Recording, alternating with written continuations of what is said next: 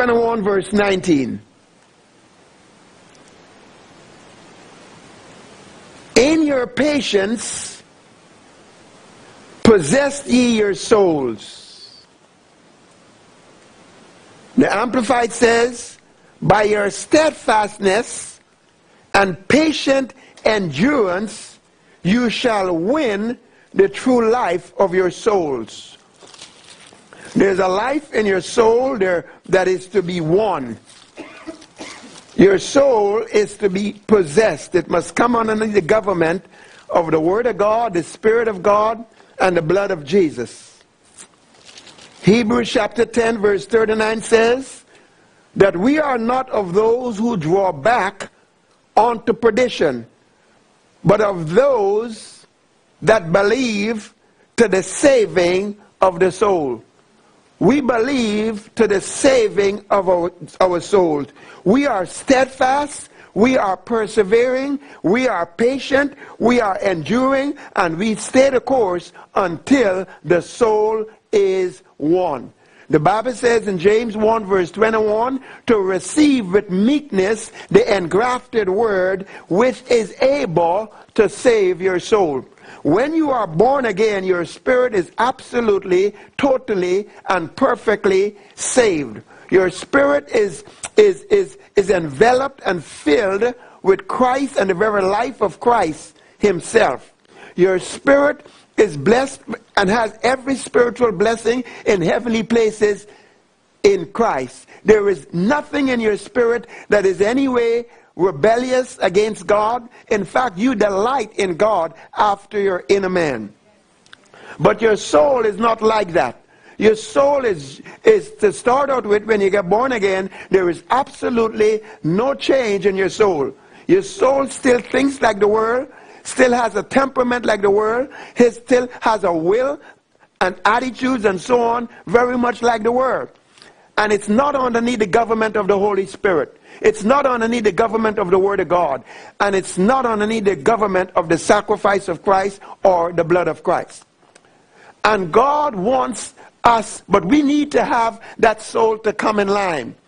Because without it coming in line, it, it, um, there is so much difficulties that we endure that God wants us to be free from. God loves us.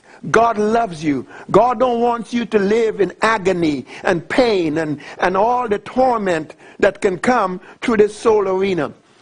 You see, the soul arena, if it is not checked, if it is not brought under control, is an open door to confusion, oppression, anxiety, bondages of all sorts, it is an open door for unbelief. It is a place where unbelief grows and, and festers. It is a place where, where there's this, there is discouragement and, and anger and, and mood swings and, and all of these things that came into the human race because of the fall. It is what the devil accomplished through Adam's fall in the human race. But Jesus came, shed his blood, died shed his blood, was resurrected, and everything else for the very purpose of destroying the works of the devil and undoing what the devil did. Now, if, if Jesus' sacrifice was not successful in undoing what the devil did, then it would mean that what that, that what the devil accomplished in Adam is greater than what God accomplished in Christ. And the Bible says that's not so. It says where sin abounds, grace abounds much more. What the devil did in Adam, God has loosened it, he's undone it, he's overcome it in Christ to the point that you and I are to be more than conquerors as a result of what Jesus has done. Amen? But however, within your spirit, you have all of this victory. You have all of this liberty. You have the very life of Christ, blessed with every spiritual blessing, free indeed, supernaturally empowered, filled with the Holy Ghost, and, and all of that. But, but, but because this is in your spirit, it has to be brought out. You are a spirit, you have a soul, and you live in a body. Your spirit is pregnant and it's filled with God.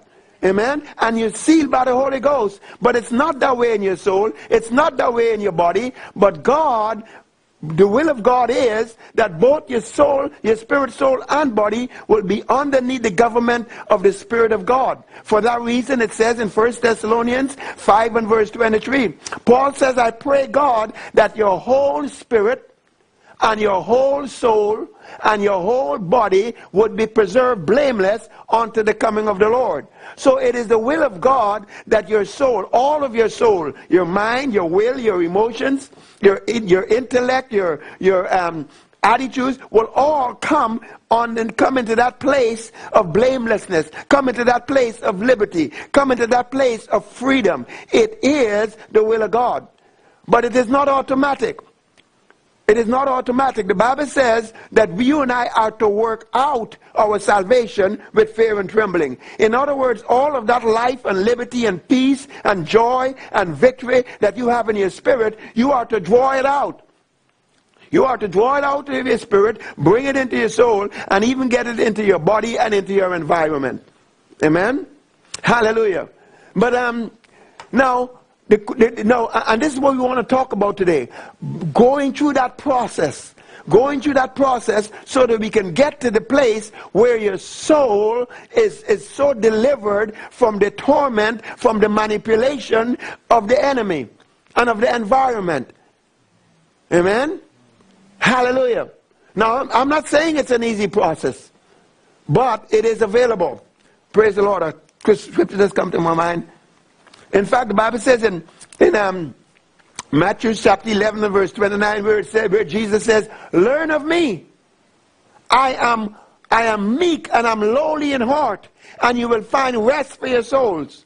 He says, learn of me. There's somehow or the other that he says, you can be yoked together with me. You could be swallowed up in me. Let me be so in charge. Be so clothed with Christ. Have that meekness. Have that humility. Have that yieldedness. Have that lowliness of mind. And if you can come into that place, you will have rest and peace in your soul. Amen? How many of you want to be there? Blessed be the name of the Lord. Independent of anything else.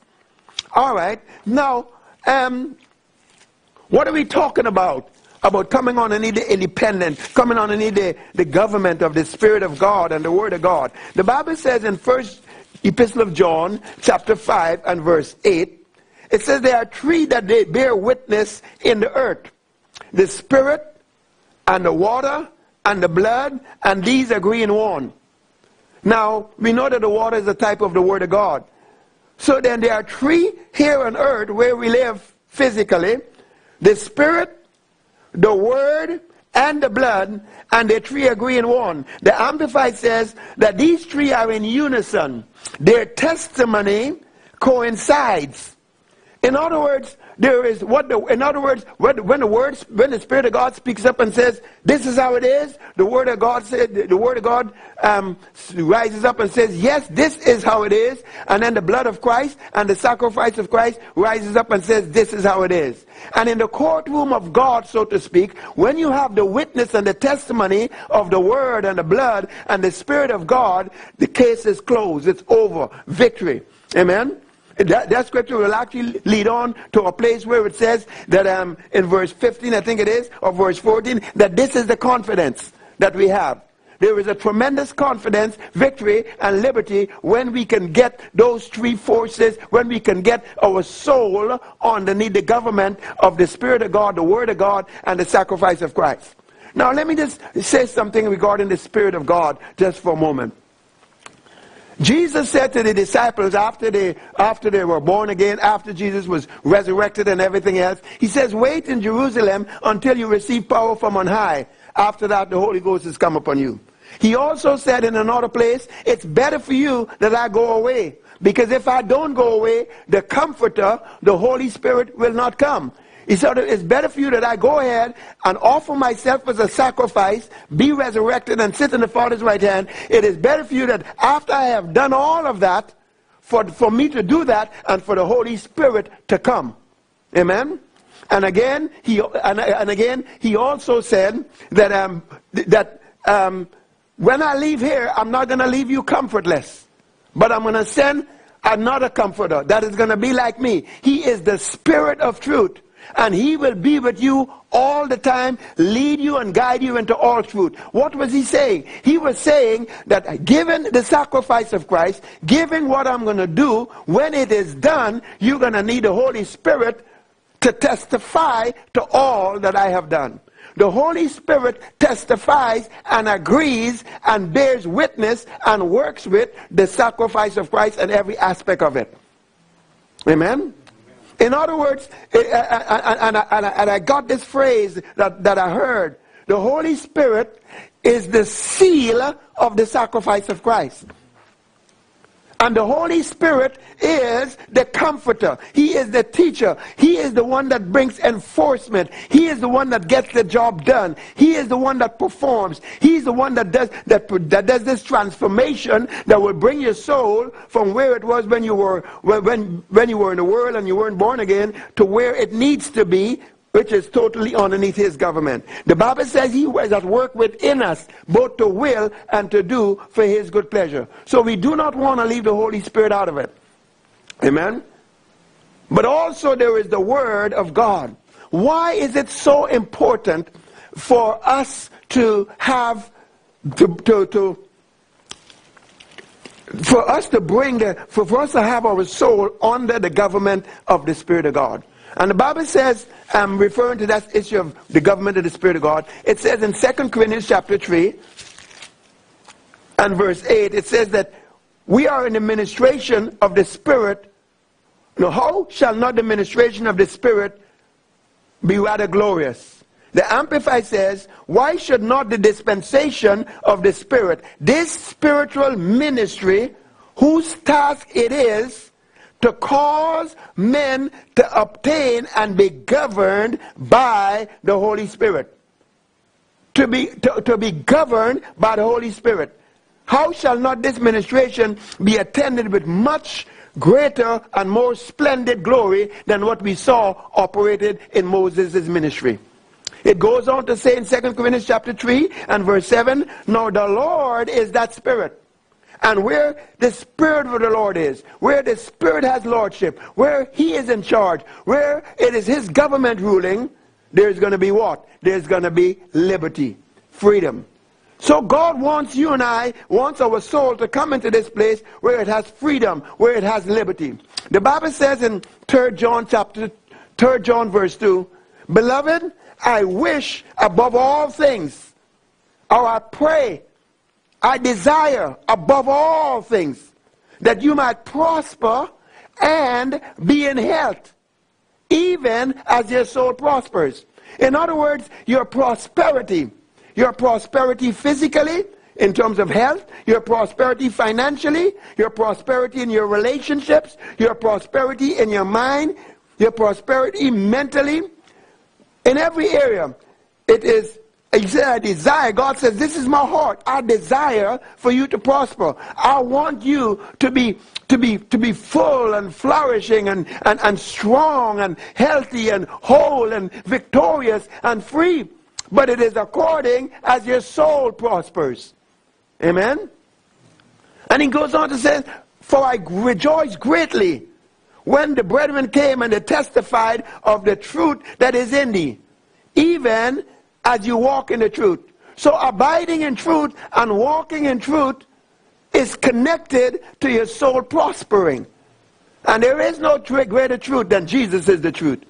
And all that Jesus is, he is because of his very own sacrifice.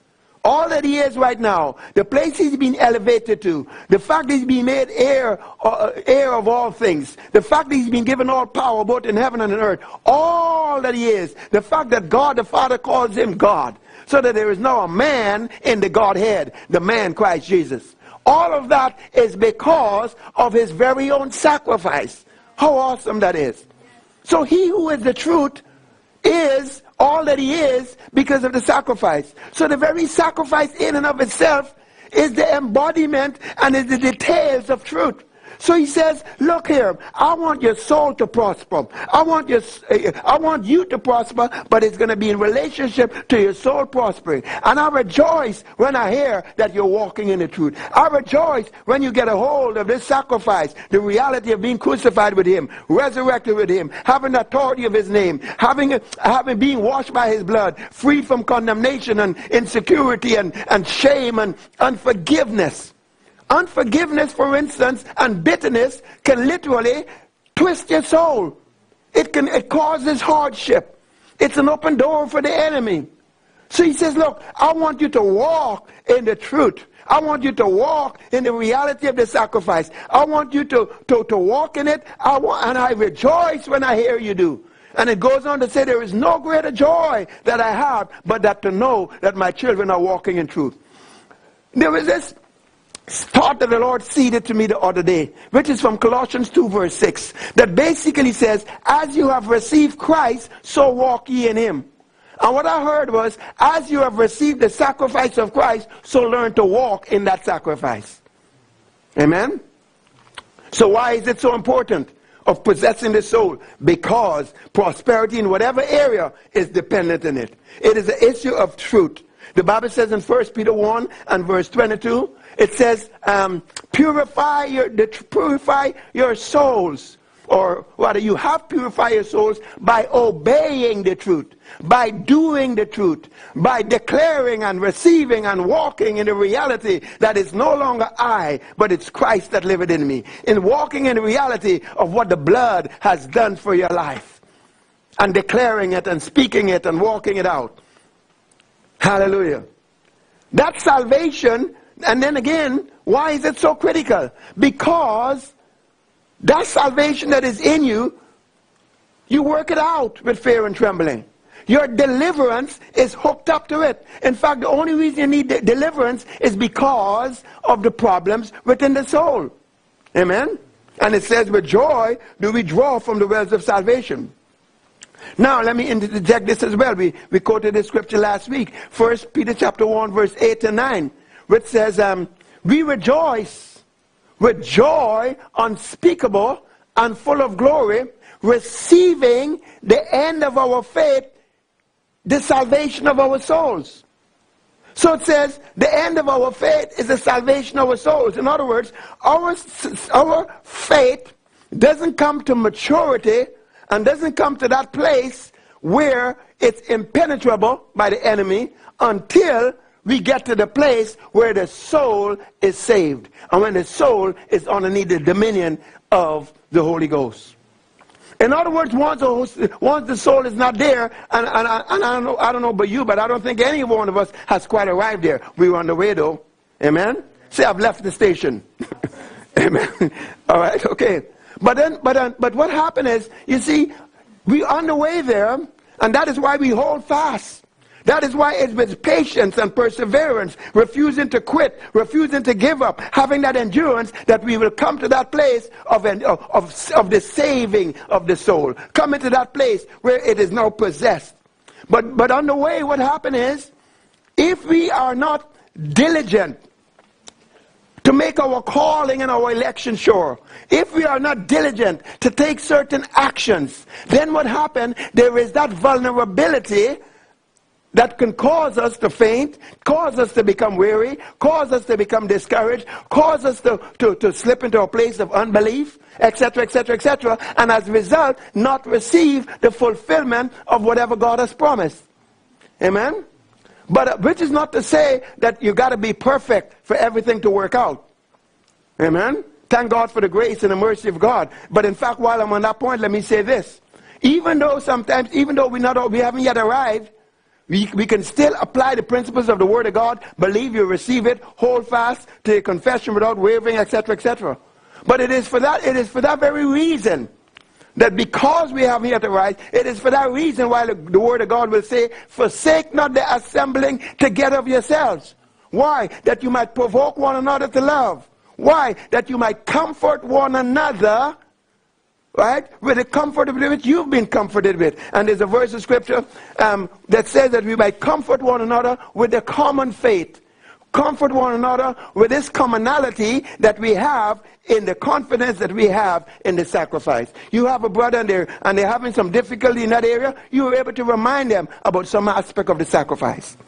Amen? It is the reason why, because we haven't yet arrived, that's why we need one another. The Bible says, bear you one another burdens, and so what? Fulfill the love of Christ.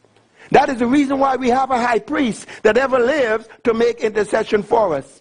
That is the reason why when we don't even know what to pray for as we ought, what do we do? We pray in the Spirit. We pray in other tongues. Why? Because we haven't yet arrived and we need help. We need a help. In fact, the Holy Spirit, the reason Jesus says, better for you that I go away, because if I don't go away, the helper, say the helper, the helper cannot come.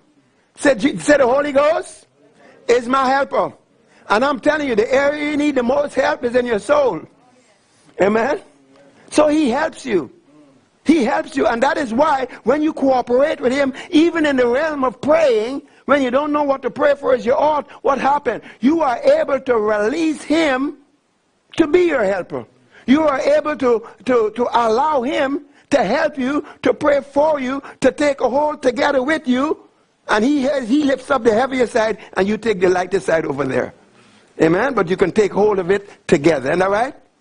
Okay, so uh, this is not to say, in other words, the fact that we need to possess our souls and so on and so forth is not to say that, oh, I'm not there yet, therefore what am I going to do? Uh, you know, I mean, it's not going to work until I get there. Well, but in that case, you'll have to wait till you get to heaven. Amen? Hallelujah. But there is a process. And it is God's will. The Bible says in, in um, uh, Luke 8 and verse 15, it says with,